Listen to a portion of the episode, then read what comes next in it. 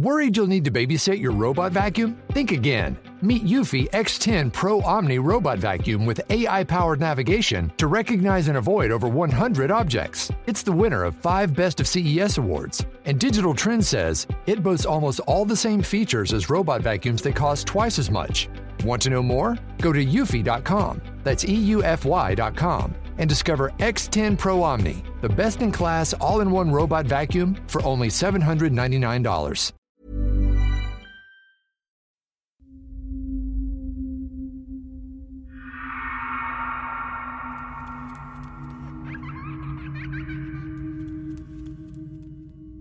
Dubai at Taiwan. Horror Stories.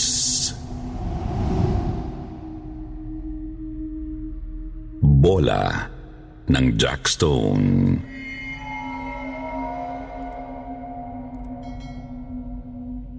Magandang gabi po, Sir Jupiter.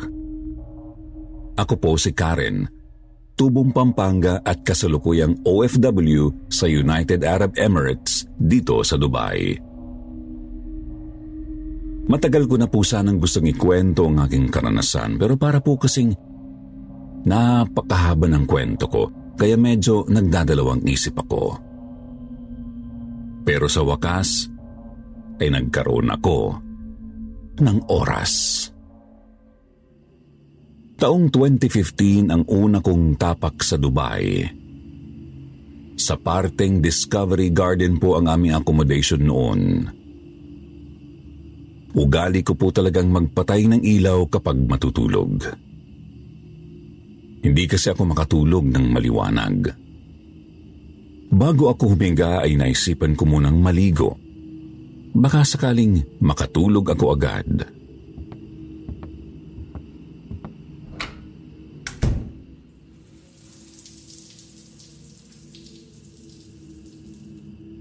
Pagkatapos ko pong maligo, pinatay ko ang ilaw at humiga na ako.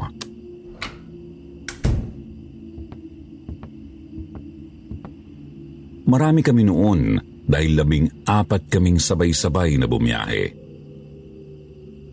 Iisang agency lang kami. Namahay po ako. Hindi talaga ako makatulog kaya pabaling-baling ako sa higaan. Tahimik lang naman po ang lahat dahil siguro sa pagod sa biyahe. Agad namang nakatulog ang mga kasamahan ko. Nang panahon po na yon dahil baguhan ako, hindi ko alam na ang traditional clothes ng mga kababaihan dito ay tinatawag nilang abaya. Ito po ay mahabang damit na hanggang sakong at kadalasan ay kulay itim ito. Bandang alas tres ng madaling araw idinilat ko ang aking mata dahil kahit anong pilit kong matulog, ay hindi ko talaga magawa. Napansin kong may babaeng nakaupo sa maleta ko. Nakapwesto ang maleta ko sa paanan namin. Noong una, naisip ko na maaaring kasamahan din namin sa na hindi rin makatulog. Pero dahil hindi kami magkakakilala, hindi ko siya kinausap at ayoko ring makaistorbo sa iba na natutulog na. Ang babae pong nakita ko ay maliit lang at nakasuot siya ng abaya. Hindi ko maaninag ang mukha niya dahil madilim. Ilaw lang mula sa labas ang nagbibigay ng kaunting liwanag sa loob ng bahay namin dahil ang poste sa labas ay nakatapat sa bintana ng kwarto. Nagkibit balikat lang ako kahit nakikita kong nakaharap at nakatingin ang babae sa akin. Nung sumapit na ang umaga, nagising na ang manager namin na nasa kabilang kwarto natutulog. Pagkakita ko kay Ma'am Mercy, Tinanong ko siya kung sino kaya yung nasa paanan namin na nakaupo sa maleta ko. Tinanong niya ako kung anong itsura. Sabi ko hindi ko namukhaan pero nakaitim siyang bestida. Bestida po ang sinabi ko dahil hindi ko pa alam ang tawag sa damit nila. napadungaw ako sa bintana. Nakita ko na ang mga kababaihang nasa ibaba ay pare-parehas ng suot at katulad noon ang damit ng babaeng nakita ko. Kaya sinabi ko kay ma'am na ganoon ang suot ng babae. Wala naman kasi nakasuot ng ganoon sa mga kasama ko. Nakita ko po si ma'am na nanlaki ang mga mata at sinabi niyang, baka nananaginip lang daw ako. Sabi ko naman, hindi pa ako makatulog ng oras na yun kaya paano akong mananaginip? Bigla niyang iniba ang usapan. Ipinakita niya sa amin kung saan kukunin ang pagkain at nagbili na magpahinga muna kami bago sumabak sa interview kinabukasan. Lumipas ang buong maghapon at sumapit na naman ang pangalawang gabi. Kagaya ng dating nakagawian, nag-half bath ako ng katawan at humiga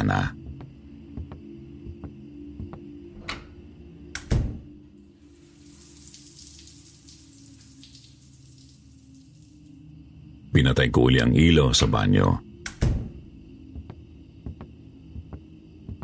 Hindi ko alam ang eksaktong oras nang bigla akong nagising dahil may narinig akong maliit na bola na tumatalbog.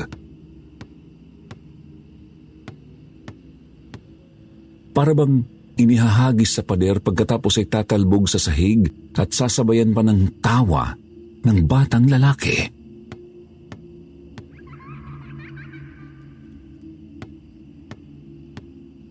Hindi na ako makatulog ulit dahil napakaingay para bang nanunood sa loob ng tainga ko ang ingay ng maliit na bola.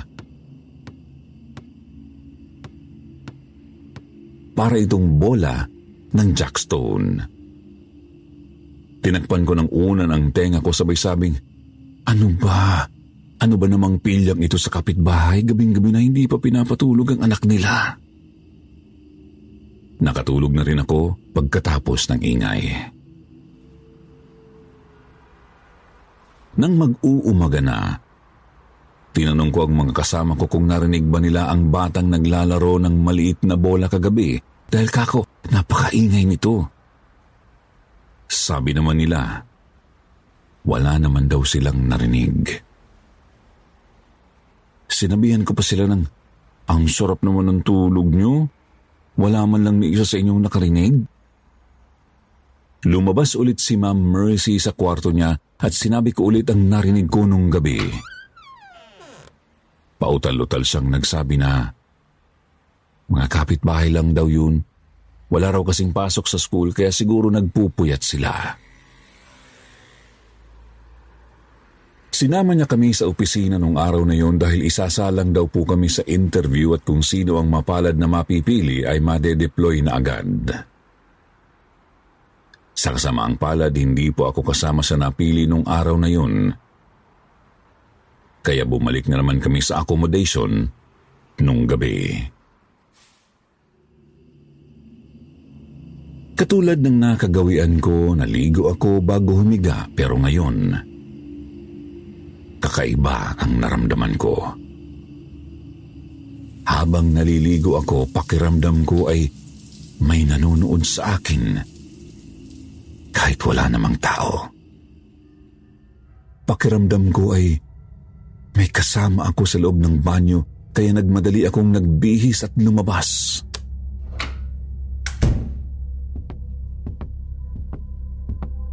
Maaga kaming nakatulog noon pero sumapit na naman ang kalaliman ng gabi. May narinig akong nagkikis-kis ng posporo. Yung tipong kaskas lang ng kaskas pero hindi naman nagsisindi. Hanggang sa narinig ko na parang may nag-spark na kuryente. Yung parabang battery na positive at negative na pinagdidikit at biglang nag-spark. Ganun na ganun po ang narinig ko kaya napabalikwas ako ng bangon at napasigaw na may sunog. Nagulat ang lahat ng mga kasama ko at natataranta silang nagtanong kung nasaan ang sunog. Nagulat ako kasi walang sunog. Walang nag-spark. Lahat ay tulog na kaya nagsorry ako sa kanila dahil nagising ko sila. Nahirapan na po kaming lahat na makatulog ng gabing yun. Tinanong nila ako kung ano raw ba ang naririnig ko. Sabi ko hindi ko rin alam basta may bata na naglalaro at iba-iba na ang nangyayari tuwing gabi. Hanggang sa sumapit ang umaga, Papasok ulit kaming lahat sa opisina pero bago yun, ay nagsabi ulit ako kay Ma'am Mercy na may narinig akong nagkakaskas ng posporo at parang may kuryente pang nag-spark na inakala kong may sunog.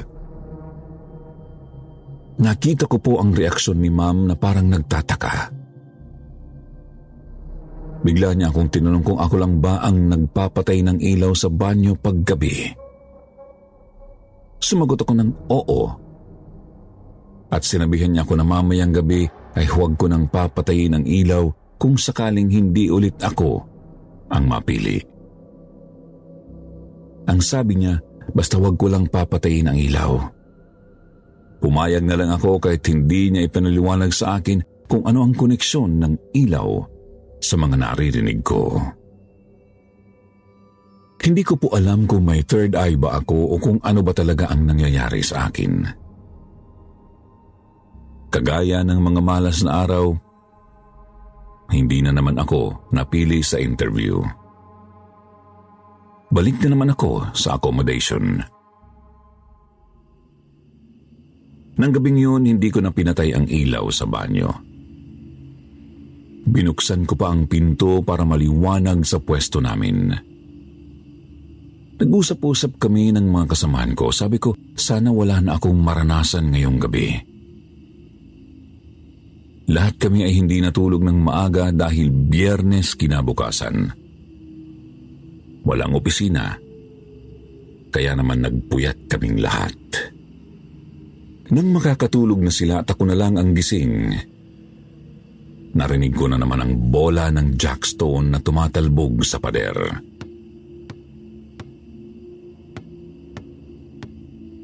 Para pang ang inihahampas ito at bumabanda sa kamilang pader pagkatapos ay sasabayan ng batang tumatawa.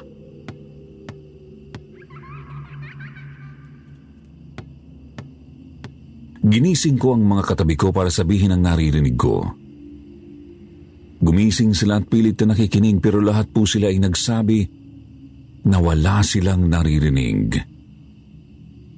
Sabi ko pa, ang lakas-lakas pero hindi niyo marinig.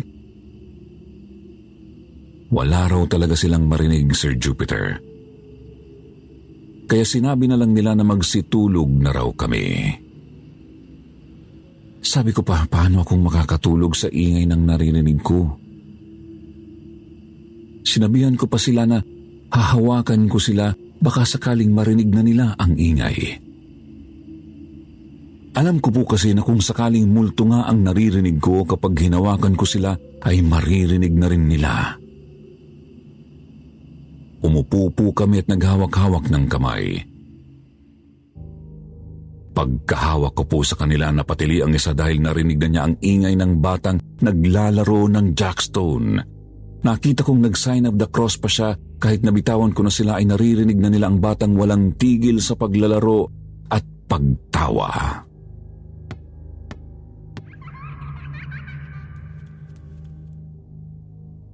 Kinabukasan napilitan na talaga akong magtanong at pilit na inusisa sa manager namin kung bakit ganoon ang naririnig ko tuwing gabi. Lahat na ng mga kasama ko ay nakiayon na sa akin dahil narinig na rin nila ang hagikhik ng bata habang walang patid ang paghagis nito sa maliit na bola sa pader. Umupo si ma'am at nagsimulang magkwento. Ang sabi niya, ang apartment daw na yon ay dating may nakatira na isang pamilya. May anak silang lalaki. Naabutan daw na patay ang mag-ina sa loob ng banyo at kabilin-bilinan daw ng may-ari ng apartment na huwag magpapatay ng ilaw sa banyo. Worried you'll need to babysit your robot vacuum? Think again. Meet Eufy X10 Pro Omni Robot Vacuum with AI powered navigation to recognize and avoid over 100 objects. It's the winner of five Best of CES awards. And Digital Trends says it boasts almost all the same features as robot vacuums that cost twice as much. Want to know more? Go to eufy.com. That's EUFY.com and discover X10 Pro Omni, the best in class all in one robot vacuum for only $799. Tumaas po ang mga balahibo naming lahat. Hindi kami makapaniwala sa kwentong narinig namin. Kinabukasan pang apat na araw namin at sumama kaming lahat sa opisina. Dasal ako ng dasal na sana po ay ma-deploy na ako sa araw na yun. Pero sadya yatang malas ako, Sir Jupiter. Dahil sa aming labing apat na dumating, apat na lang kaming natira. Kung kaya napilitan na naman kaming bumalik sa accommodation. Nang gabing yun, ayokong maligo.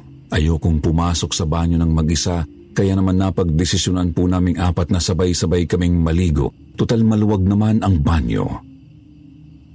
Tahimik po ang gabi noon hanggang sa ang isa sa amin ay nagsimulang magsalita ng mag-isa. Nung una hindi namin siya pansin, pero maya-maya ay nagsasalita na siya ng ibang lengguwahe. Arabic po ang salita niya at ipinagtataka po namin ay paano siyang natutong magsalita ng Arabic samantalang kakadating lang namin sa bansang yun. Hanggang magumaga ay patuloy pa rin siyang nagsasalita kaya naman napilitan ng kumpanya na dalhin siya sa doktor dahil wala din pong tigil ang pagsusuka niya. Kapag umaayos naman siya, ay idinadaing niya na masakit ang kanyang sikmura. Sir Jupiter, dumating po kami sa punto na dalawa na lang kaming natira sa grupo namin. Lagi ko siyang naririnig na nagsasalita ng mag-isa na parabang may kausap. Hanggang ang sabi ni ma'am ay pasuotan siya ng rosaryo. Subalit wala pa rin pong nangyari at hindi po siya nakakausap ng maayos hanggang sabi po sa amin ay nasasapian daw siya. Napilitan po ang kumpanya na ihiwalay siya ng tulugan at itinabi po siya sa manager namin para daw po mabantayan nila. Pero nagpatuloy po ang ganoong sitwasyon niya kaya nagdesisyon ang kumpanya na iuwi na siya sa Pilipinas dahil para pong nawawala na siya sa sarili. Nang makauwi po siya, balita po namin ay ipinagamot siya sa albularyo kung kaya't nanumbalik ang kanyang katinuan. Ako po ang naiwang mag-isa sa batch namin. Hindi ko po talaga maintindihan kung bakit hindi ako mapili-pili para sa deployment. Hanggang sa dumating na ang second batch team naggaling sa Pilipinas at sa wakas Pagdating po nila ay na-deploy na nga ako. Para pong sinadya na mahuli akong ma-deploy at nang may dumating na bagong mapaglalaruan, doon na po ako na-deploy. Sa awa ng Diyos, pagkatapos po ng dalawang taong kontrata ko sa kumpanyang yun, ay hindi na po ako nag-renew. Nag-apply ako sa ibang kumpanya at ngayon po ay labing tatlong taon na ako dito. Dito ko na rin po nakilala ang aking asawa. Marami pong salamat sa pagbasa ng aking kwento. More power po sa inyong channel.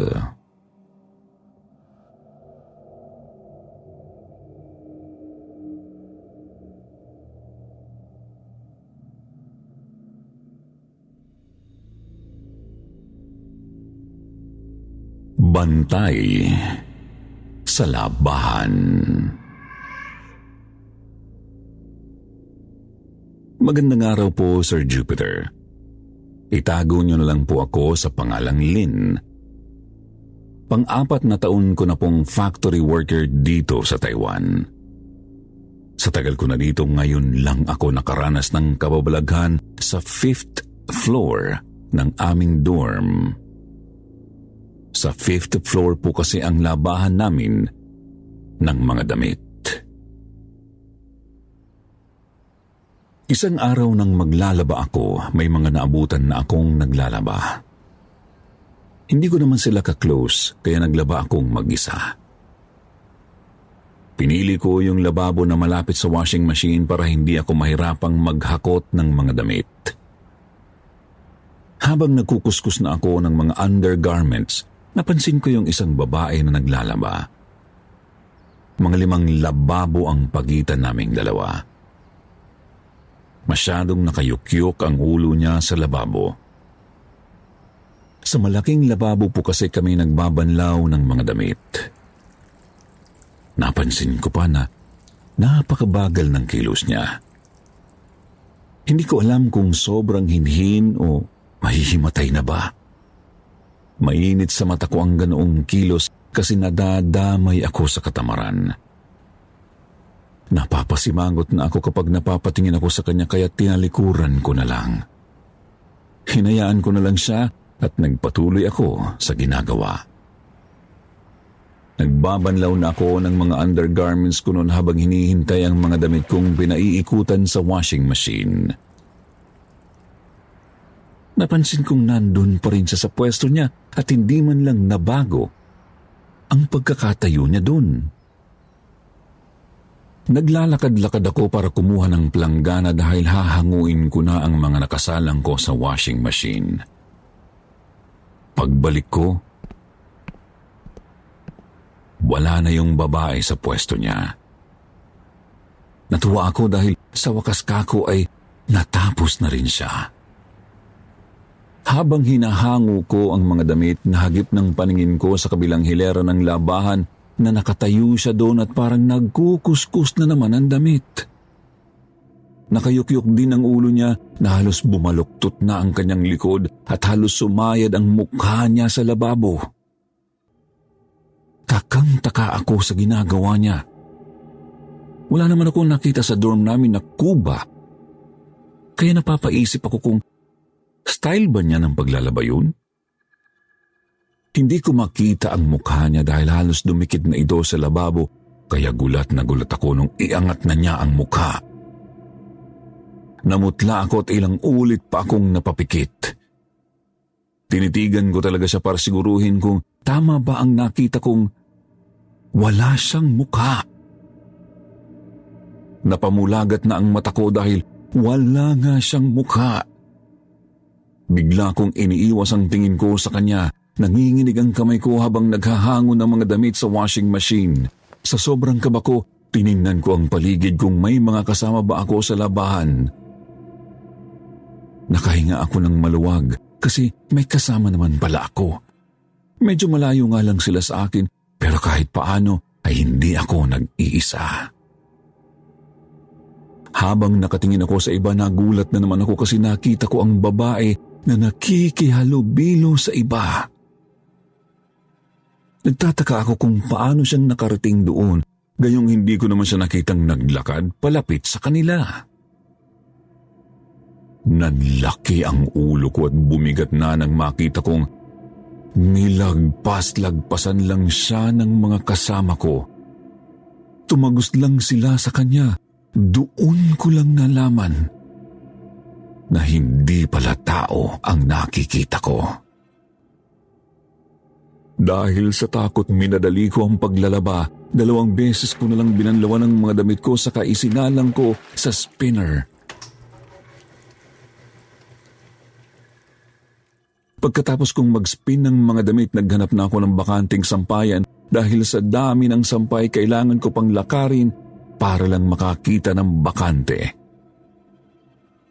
Mayroon kasing iba na hindi naghahango ng sampay nila dahil ayaw na mawalan ng sasampayan sa susunod nilang paglalaba. Nakita ko na bakante ang sampayan sa tapat ng labahan ng mga admins. Nakahiwalay po kasi ang labahan naming mga factory workers sa mga admins. Parang may harang na rehas na bakal kaya hindi namin mapapasok ang labahan nila. Nang oras po na yun, walang naglalaba sa labahan ng mga admins. Habang nagsasampay ako, narinig kong may lumalagaslas na tubig sa kabilang labahan. Masyadong malakas ang buga ng tubig sa binuksang gripo. Tapos dinig na dinig ko pang hindi nasahuran ng planggana o timba. Tumatapon lang ang tubig. Napalingon ako kasi kako, napakapasaway naman ng admin na naglalaba. Hinagilap ko talaga ng tingin kung saan ko narinig ang ingay ng tubig. Laking gulat ko na yung babaeng multo na nakita kong pakalat-kalat sa labahan namin ang naroon sa kabila. Nakatapat siya sa lababo at nakasahod ang kamay niya sa gripo na nakabukas. Nagtayuan ang balahibo ko sa katawan dahil mas malapit na siya sa akin Kitang-kita ko ang blanko niyang mukha. Maya-maya ay bigla siyang tumingin sa akin. Ramdam na ramdam kong galit siya dahil tinitingnan ko siya kahit wala naman siyang mukha para malaman ko ang ekspresyon niya. Umiwas ako ng tingin at minadaling ilagay sa timba ang mga damit kong naisampay ko na. Nagpasya akong i-dryer na lang ang mga damit ko para hindi na ako bumalik sa labahan para kunin ang mga ito. Pagbalik ko sa kwarto namin, naabutan kong gising pa ang isa kong kakwarto. Tinanong niya ako kung bakit daw ako namumutla. Sinabi ko sa kanya ang naranasan ko sa labahan kahit alam kong hindi sa maniniwala sa akin. Ang mahalaga lang sa akin ay mailabas ko ang takot na nararamdaman ko para maging ayos ang pakiramdam ko. Nakagulat ako sa sinabi niya. Nakita rin pala niya ang babaeng yun nung minsan naglalaba siya. Sabi pa niya may iba rin daw na nakakaranas sa babaeng bantay sa labahan. Hindi lang pinag-uusapan dahil ayaw nilang may mga matakot na hindi pa nakakaranas. Mula raw nang makita niya ang babaeng yun, hindi na raw siya naglalaba ng mag-isa doon. Mula noon, hindi na rin ako naglalaba ng mag-isa. Lagi akong naghahanap ng makakasabay. Yung may alam din sa babaeng bantay sa labahan. Para pareho kaming kailangang maging matapang. Iisa lang kasi ang labahan namin sa fifth floor lang. Hindi ko na nakikita ang babae. Napansin ko na tama nga rin sila.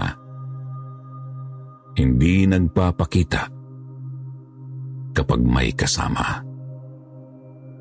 Madalas daw kasing nagpapakita talaga sa nag-iisa. Pero yung iba kong kasamaan sa dorm, nakakarinig pa rin daw sila ng gripong nakabukas at panay tulo ng tubig. Pero paghahanapin nila, wala naman daw may paramdam pa rin ang babae sa kanila. Nagpapasalamat na lang talaga ako na hindi ko na ulit naranasan ang pagpaparamdam niya. Naisip ko rin na baka nagpakita lang siya sa akin para katulad ng iba. Nakita ko siya at masasabi kong totoo ngang may bantay sa labahan namin sa fifth floor. Hindi ho talaga namang may bantay sa lahat ng lugar? Iba-iba nga lamang sila pero karamihan ay nagmamalasakit sa lugar na binabantayan nila. Dapat ba silang katakutan? Sir Jupiter, marami pong salamat sa pagtanggap nyo sa aking kwento. More power po sa inyong channel.